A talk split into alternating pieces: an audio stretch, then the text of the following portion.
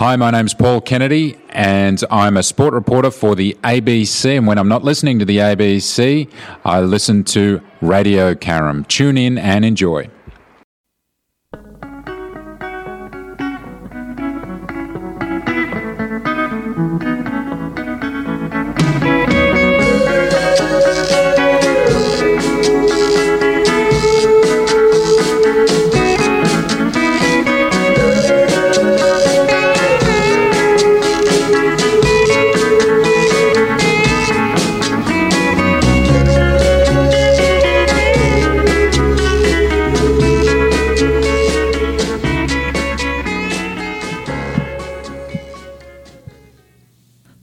Welcome to Life for Locals. I'm Nicole, and thank you for joining me on Radio Karam.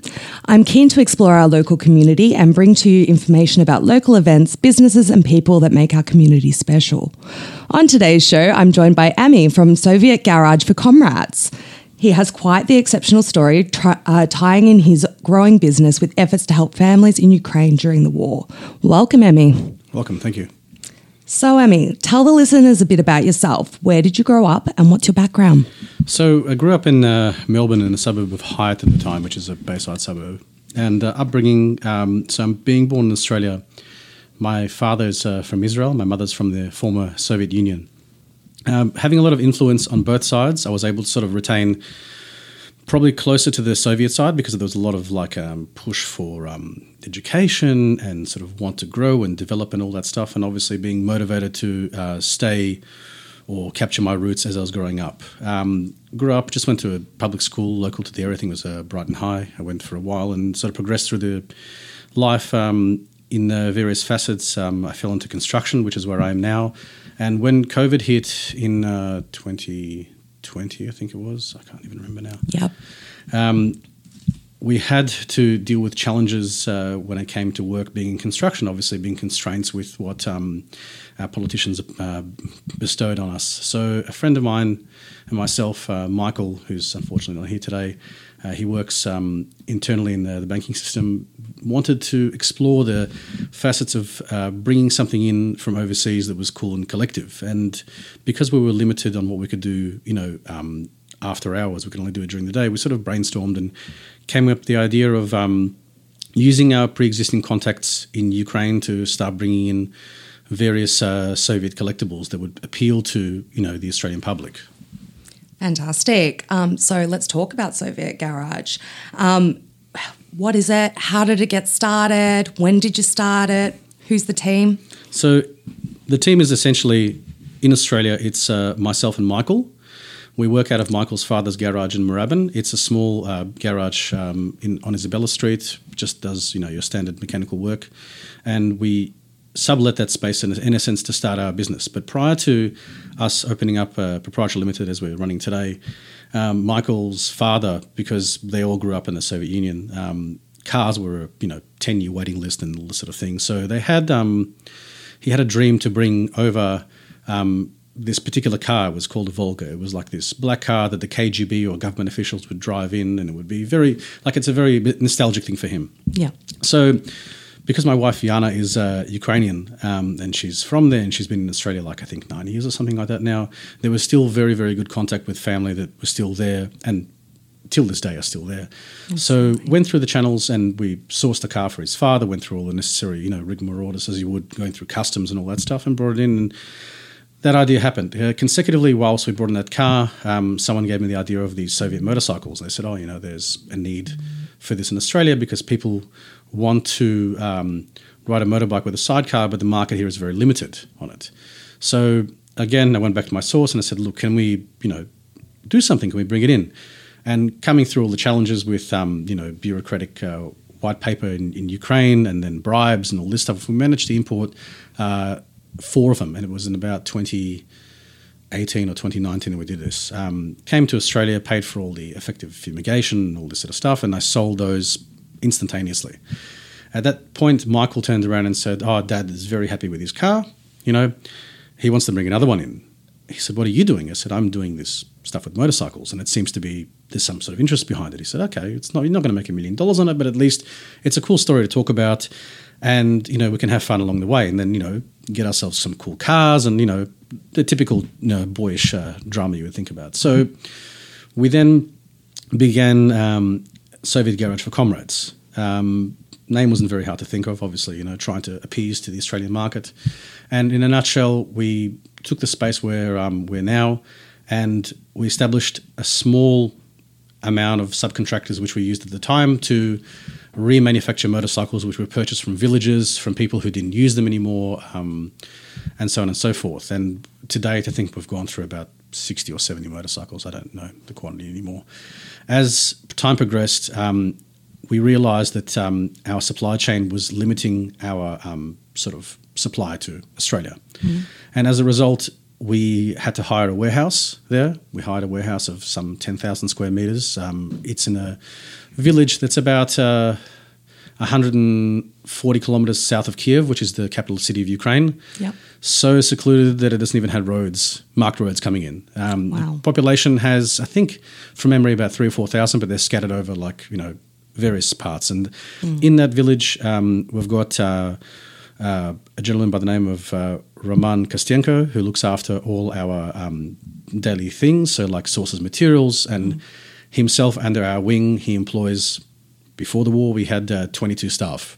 Yeah. running around uh, doing things like um, sourcing materials, cleaning parts, painting, um, making things up, and that sort of thing. And as it progressed, people started to understand that um, this is very cool. And you can get into the market a lot easier than what you would buying yourself a Harley Davidson or an American car because it's yeah. just a lot cheaper. The demand isn't there. Therefore, we were slowly introducing it. So as time went on, we began a fan page, and the fan page built from you know ten members to like 16 or 1700 now in a yeah. short space of time. And um, we opened up a car club as well. So everything that we um, give to our clients. We supply them with Roadworthy and Rego, and they're able to do that. We do not only sell uh, cars and bikes, we also sell Soviet nostalgia. So things like um, watches, flags, uniforms, uh, shovels, everything that anyone would ever think about if they ever like uh, thought about the Soviet Union, mm. we would have something for. So that's basically how it all started and how it is now. Yeah, fantastic. I've had a look at your Facebook page, obviously, and um,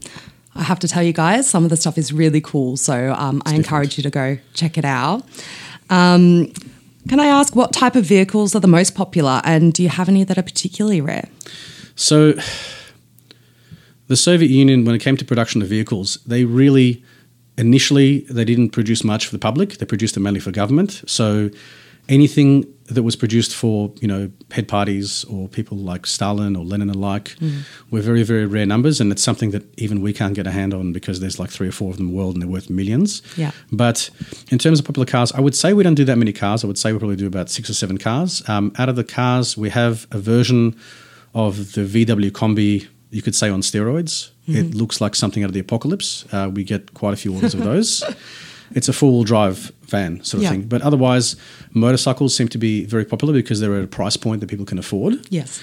Um, and also, because Australia is an aging population, um, a lot of people who previously rode bikes in the 70s and 80s and the like don't have the confidence as much to ride solos by themselves. So they like to have a sidecar with them and perhaps take their wife and all that sort of thing. So it appeases to people. And plus the fact that a lot of it is uh, um, ex war material and ex police stuff, it appeals mm. to people. So those line of police motorcycles or we have a firefighting motorcycle. Yeah. So it's got like a pump on it that you know they would use in villages to put out a fire, things like that. So very, very unique things. So I would say that probably the most popular thing is either the military motorcycle or um, we have an amphibious vehicle that we're bringing in now, which yeah. is very cool. So that's cool. sort of what we're doing. Oh, fantastic. And do you have a personal favourite? Difficult to say. I mean, like, I'm not an avid motorcycle rider. Mm. Um, you know, having a young child and wife, always concerned about you know what you're doing on the road. Mm. I would say we have a model called the M72, which is a motorcycle with a sidecar that's made between 1940 to 1958, and just because it looks the part, you know that these motorcycles, where they came from, they would have been on the forefront of the war. Yeah. They would have done something. They would have had some sort of impact to where we are today. And for me, it's not so much about selling the motorcycle, it's about selling the story. It's about making sure that history survives today and we all have a great understanding of where we actually came from because that's who makes us today. Yeah, absolutely. Absolutely. Um, so you mentioned you have quite a large team in Ukraine. Um, they all have families of their own, obviously. Yep. How was their life affected when the war broke out? So it's interesting that you say that. Um, in Ukraine, initially when the war broke out, um, they didn't introduce what's called mobilization, so therefore they weren't taking people by conscription automatically. Um, as time went on and Ukraine started losing troops, they brought in this conscription act, which allowed any person between the ages of 16 and 60 to be fit to go straight into the war, Yeah. with the exception of people who have um, disabilities um, and families with six or more children. Okay. So I was fortunate enough that my chief engineer um, has seven children. so he was able to uh, retain it and go in and out. Um, but we initially we had a team of 22. Um, at February, before February 24th of last year, when the whole thing kicked off, um, up until about March, uh, we had seven come back in bags. Yeah. So it was a bit difficult in terms of you know how it is there. Look, any war scenario uh, restricts people from getting their basic consumables and you know transport and that sort of thing. Uh, it's very. I wouldn't say it's as terrible as what it was six or eight months ago, but it's calming down. I can say at the same time, resources are still scarce and people are still afraid to go outside. The male, like in major cities, you will never have a male walking around the streets because they're worried about taking off and being taken to the front line. Yeah. So it's scary in that sense. that is very scary and very sad. It is what it is. Yeah. We're very fortunate to be where we are here. Yeah. Um, and you talked a little bit about resources. Um, can you explain for things like food? Okay, so when the war broke out, everyone was obviously in hiding because the first thing that um, the other side sort of did was they knocked out all the infrastructure, so all the power stations, all the um, supply chains, uh, wheat production, this sort of thing. They closed all the ports, and as a result, what was happening was uh, Europe was starving of wheat because Ukraine is provides thirty or forty percent of the European requirement for wheat. Wow, I didn't And know that. As a result, they obviously were trading grains for like you know different rice and things like that. So those particular uh, resources were depleted. So it meant also that the supply chains, like their supermarkets or their you know local markets, would have limited supply, right? And again, because Yeah. people can't go outside and they're worried about getting bombed and all this stuff, they couldn't tend to their farms. You know, cattle were dying, and it caused a lot of issues. So what we did was we sort of look we, we realized we had orders we realized at the same time that they're human and we need to deal with it and we need to like be do the right thing by them and all this sort of thing because if we don't have staff over there if we don't have people that care and deal with us then we don't have a business and it's really important And in such a small community as well. And like you said, quite isolated. it's quite very isolated. difficult. I mean, we have um, another gentleman in Odessa, which is the main city, but he does mainly logistics stuff. It's my uh, wife's brother um, that deals with all that. But like in in terms of what we did, how we helped them out. So we reached out to our members on our page and said, look, you know, this is a situation. We're working on orders. We're trying our best, and it would show them footages of, you know, without obviously getting too dramatic about what's happening. Just try to explain what the Western media aren't really portraying, and we would work out based on actual passports. Like we would approach Roman, our engineer, and would say, listen. Who do you have on team now? And he would give us a list of names, and the list of names would be, you know, such and such and such and such. And we said, look, if you can provide us with their passports, and how many people they have living in their household. We will calculate based on our other contact in Odessa how much money to allocate to each person to spend in order to buy basic resources for these people so they're able to live. So that would entail basically um, Eugene ordering things from various um, suppliers directly from manufacturers if they still existed, bartering in some cases. Yeah. So if you didn't have something, you would get something else, and you would send care packages out. We still do it till today. It's obviously not as bad as what it was, but in the beginning, from approximately February 24 till about I would say uh, September October last year, uh, we were sending care packages every week, Yeah.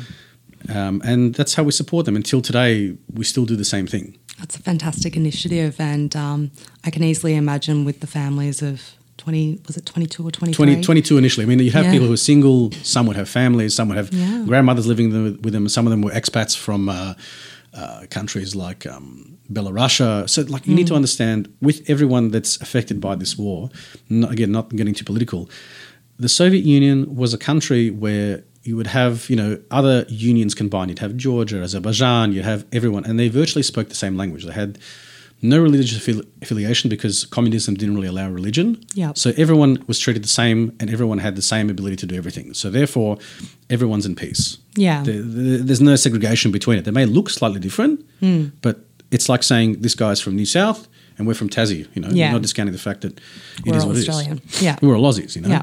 So it, it was a bit hard for them, and, and once we received you know passports and pictures and understood who we're dealing with, Mm-hmm. we were able to work out. Let's say you know this family has four children, therefore we need to provide let's say 20 kilograms of rice, which will last them two weeks or whatever Yeah. it is, and so on and so forth. We couldn't really provide them with perishable items so much, Yeah. because transport was very very difficult, especially. When traveling from, let's say, suppliers chains through the villages, um, there would be about 20 checkpoints, military Yeah. checkpoints, which they would check who's in the car, what's it for. Uh, sometimes you'd have to pay bribes to get it through because they were like, we need it for our soldiers. Why are you taking this away from us? And you'd have to justify it and explain it. And in a country where it's operated virtually with, you know, bribes and that sort of thing, there's, you, got, you have to find ways around it. And there's no other way around it. Yeah. Yeah.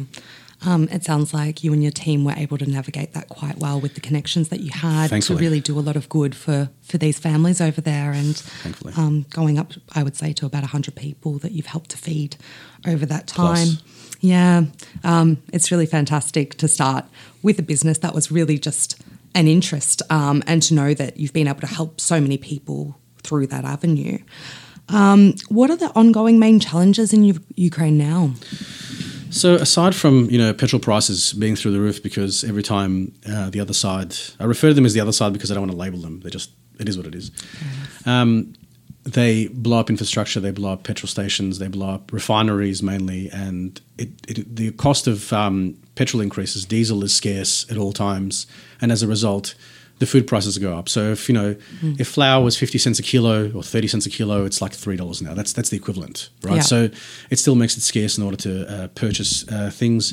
We're still able to navigate it. We've been able to do trades with certain uh, farmers, so we're able to get the produce directly from the farms to them, Yeah. and it's working relatively well. It's just the checkpoints that are not really making it easy for us on all, on all counts, on all fronts, because the checkpoints are enable are there to sort of pick up uh, perpetrators from, I say, the other side, and also to stop men from leaving the country because they don't want anyone deserting them, Fair enough. so to speak. So Yeah. Okay. Um, so, um, how have you been able to help support your team through Soviet Garage specifically? it's it's a challenging question. Um, aside from giving them financial aid so they can do their own thing, because it's gotten to a point where supply chains are opening back up and we're able to sort of um, they're able to look after themselves. In a point, we provide them with wages, Yeah. monthly wages, which we, funnily enough, it's very very hard to get money across um, various avenues. You know your Western unions and this and that, and you pay percentages on it, and it's sometimes they're rejected based on the fact that you know there's a lot of money going into that country, and it's a country of concern and all this stuff. So we we found ways to navigate it around it, and it's still a challenge every day as it comes to deal with. Yes, I can imagine, and um, you know, good on you guys for continuing to to work through it. Um, you mentioned as well you've helped five of your team wanting to leave Ukraine to come over to Australia and join you, which is fantastic. Yes. How are they liking Australia and living in our community? So there was one from said other side, which came over from it virtually was on the border. He is loving Australia. He's currently on a student visa now. He came on a um, visited visa for three months. Um, him and four others came at the same time. So he was a single guy, like in his early 30s. Yeah. And the other four were couples, so male and female couples. And uh, they actually play in a band as well Oh, for great! fun. so they uh, when I when they came over, I drove them. I t- bought a car specifically to take seven people. I packed my daughter, my wife, and seven people, and drove them all the way to the Gold Coast. Oh, great! Took them on a holiday there. Brought them to the New South. Brought them back to Victoria. They've all got the correct visas now, and they're able to work. Some of them work in cafes. Some of them work for us in the construction company. So we've kept them pretty busy in the sense of like we've been able to give them the opportunity to create um, uh, funds in order for them to send back to their families who are not doing as great as they are here. So they're very, very fortunate for that. We've set up housing. They were living with us for the first three months, and we eventually found them alternative accommodation. And being the challenging market that it is now uh, with the rental crisis, it Yeah. was uh, very challenging to find accommodation for someone with no rental history in the country. Yeah, I can imagine. And, um, you know, I think they're very lucky to have had you guys help them out in that area. Um, but it's so glad to hear a bit of a happy ending um, in some aspects. And um, I can't imagine what it'd be like going on a holiday in the Gold Coast after what they've come from. Um, so, you know, it's a fascinating story, um, but it is good to hear that there's a happy ending um, for some of them and that you're continuing to help um, the people over in Ukraine. Um, so, if people are at home are wanting to uh, follow your story or find out more about Soviet Garage and your vehicles, or perhaps would like to donate, do you have a page online that they can check out? So we have a page on Facebook, namely Soviet Garage for Comrades. If you just type in the search, it'll come up. There'll be a bunch of membership questions, which will just sort of determine if you're human or not. Obviously, Yeah. Prior to joining, um, we don't have a direct link to donate money, but what we generally do is we ask the person how much they would like to donate. We don't have a mandatory amount. It can be twenty dollars, hundred dollars, whatever it is. We send an invoice, and from that invoice, um, we receive the money. We convert it back into USD, which is the currency they use there in the time of crisis, because their money is worth nothing, so to Yeah. speak.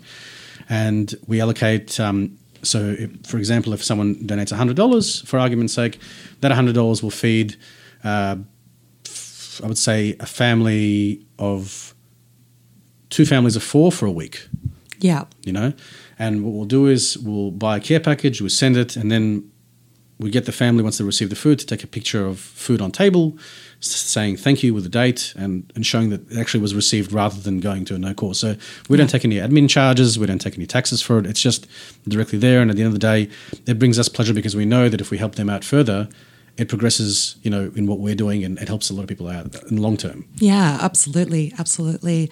Um, and yeah, for anyone listening, definitely go check out that Facebook page, um, Soviet.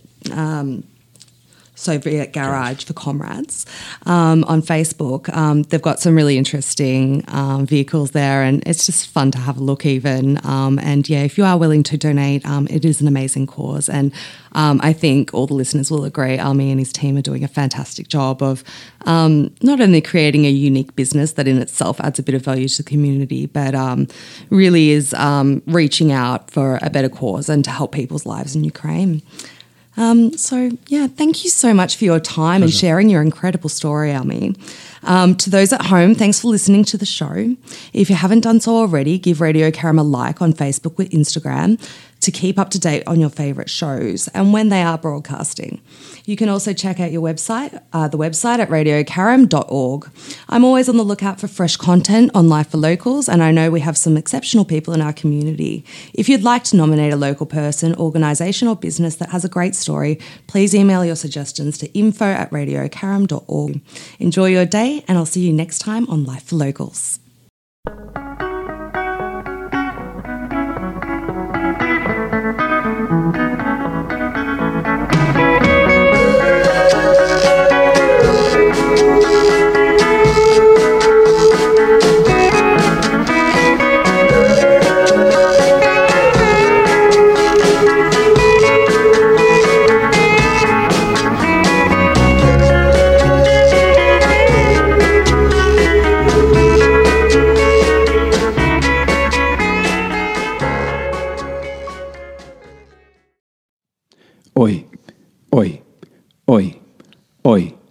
IGA, it's shopping nights.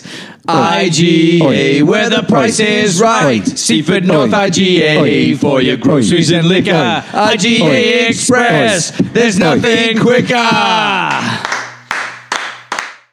Hello, my name is Dave Graney. I am an underworld musician of many years standing. I'm here to ask you to tune into my fellow traveller, my comrade, Radio Karam.